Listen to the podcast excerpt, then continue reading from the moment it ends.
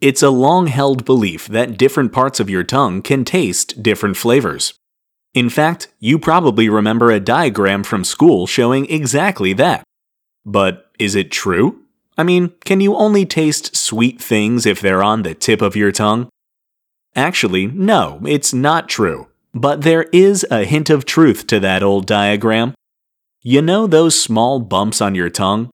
Those are called papillae and many of them contain taste receptors that allow you to enjoy the taste of whatever you're eating. Of course, those are more commonly known as taste buds, and the average human has roughly 10,000 taste buds all over their tongue. And that is the key right there. Scientists found out a long time ago that while you can taste all flavors all over your tongue, some areas of your tongue are more sensitive to certain flavors than others. The tip and edge of your tongue, for instance, are more sensitive in general than the middle of your tongue. And research shows that the backs of our tongues are more sensitive to bitter tastes.